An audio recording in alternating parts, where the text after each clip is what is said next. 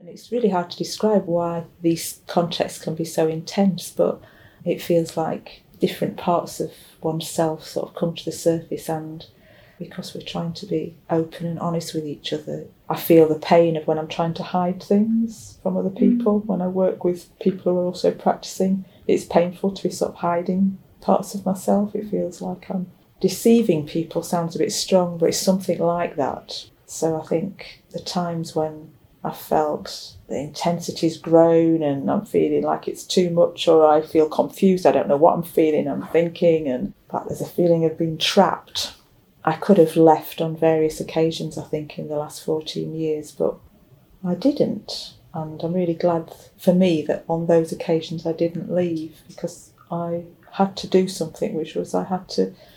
I had to really trust and open up about my messiness to other people. I had to let other people support me and respond to me.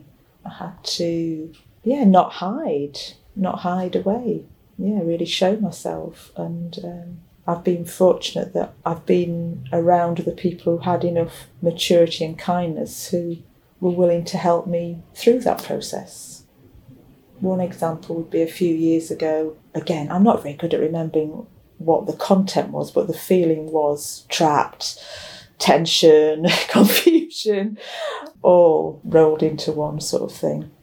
The team here agreed that I could have some time off and um, I had an opportunity to go and plant trees at my partner's place in Wales. So I think I had three weeks, yeah, three extra weeks leave just when I needed it. And I just went to Wales and I planted trees for three weeks.